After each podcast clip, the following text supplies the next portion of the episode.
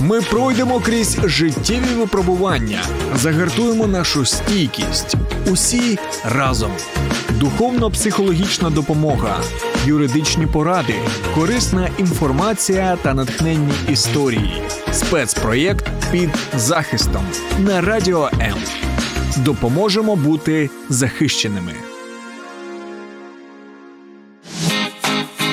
Юлю, у мене до вас питання. Яке? Мовне, мовне питання. Культурна бесіда, ЗНО чи спілкування в чаті все одно постане мовне питання. Слухай тлумачні ефіри на радіо М і говори українською легко.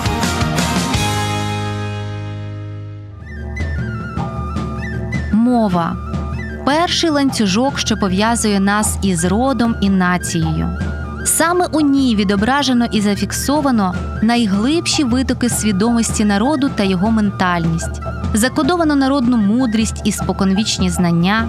Мова це генератор і найвища форма патріотизму, божий дар і ключ до вивчення і творення культури, історії, традицій. Вона репрезентує народ у світі, є ореолом нації і етнічним кодом. Нація повинна боронити свою мову більше ніж свою територію, говорила Леся Українка.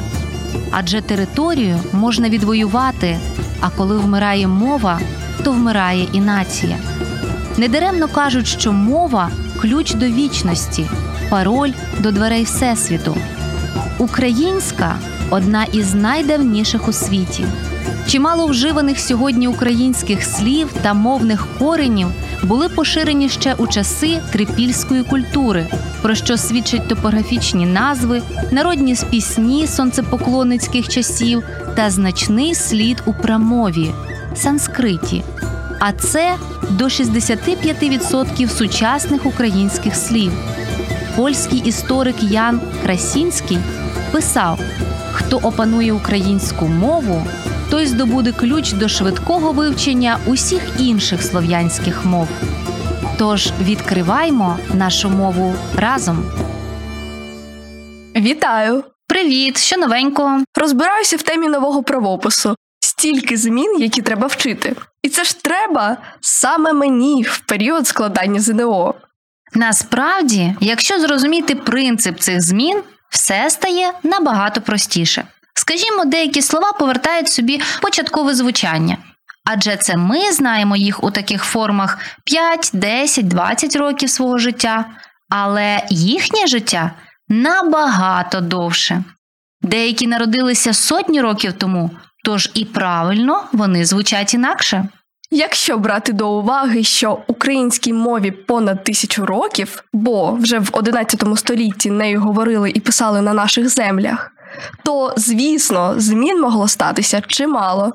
Перші слова українською мовою записані в 448 році нашої ери. Тоді візантійський історик Пріск Пінікійський перебував на території сучасної України в таборі володаря Атіли і записав слова мед і страва.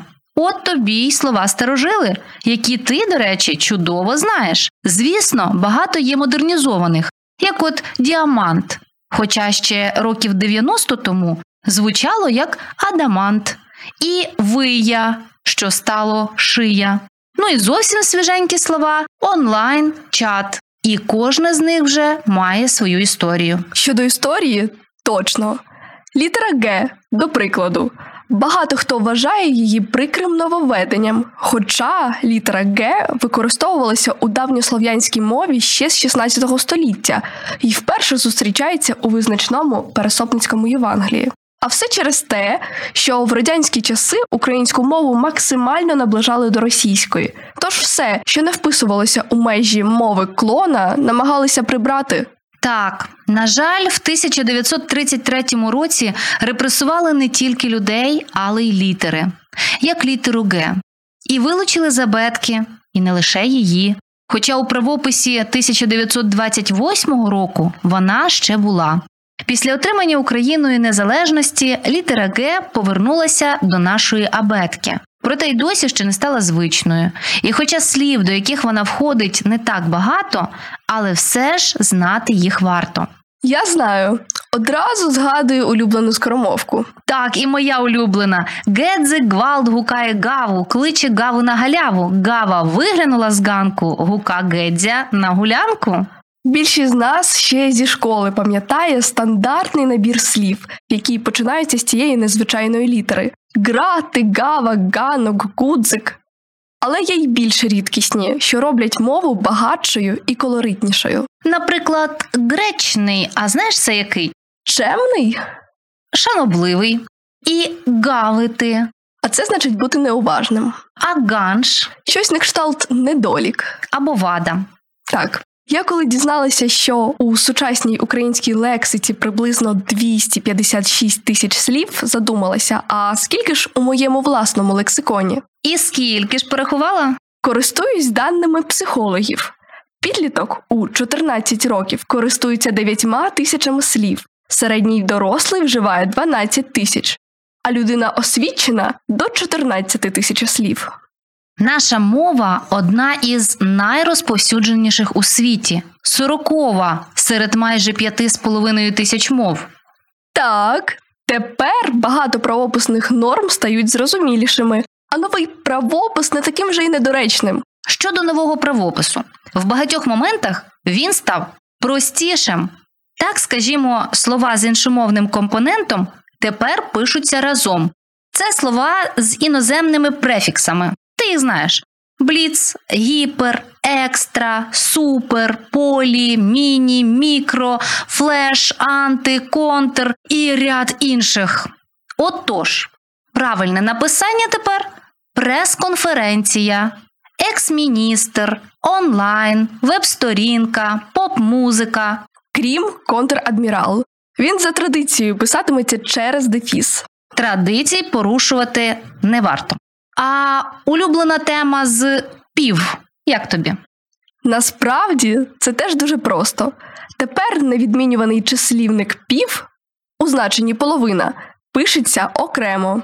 Так, так. Правильно тепер писати пів Києва, пів яблука, пів години, пів озера.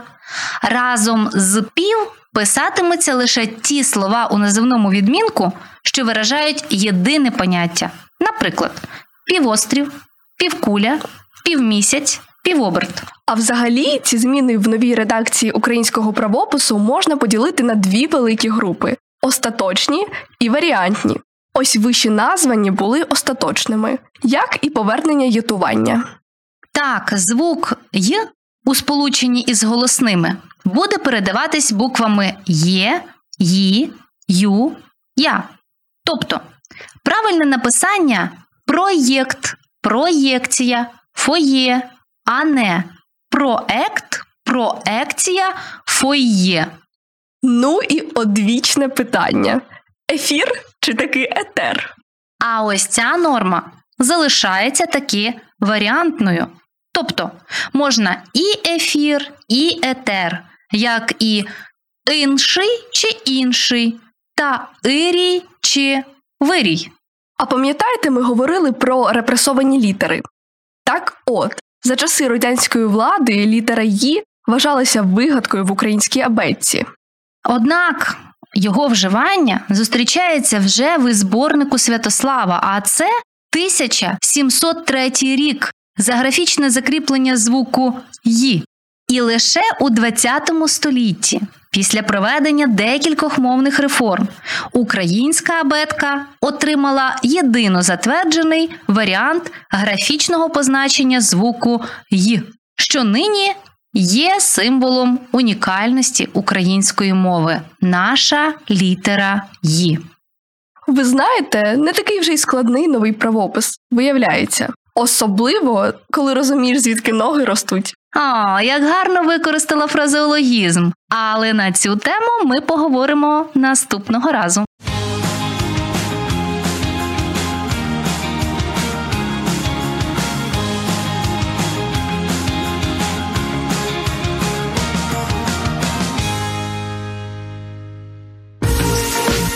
Ми пройдемо крізь життєві випробування, загартуємо нашу стійкість. Усі разом. Духовно-психологічна допомога, юридичні поради, корисна інформація та натхненні історії. Спецпроєкт під захистом на радіо М. Допоможемо бути захищеними.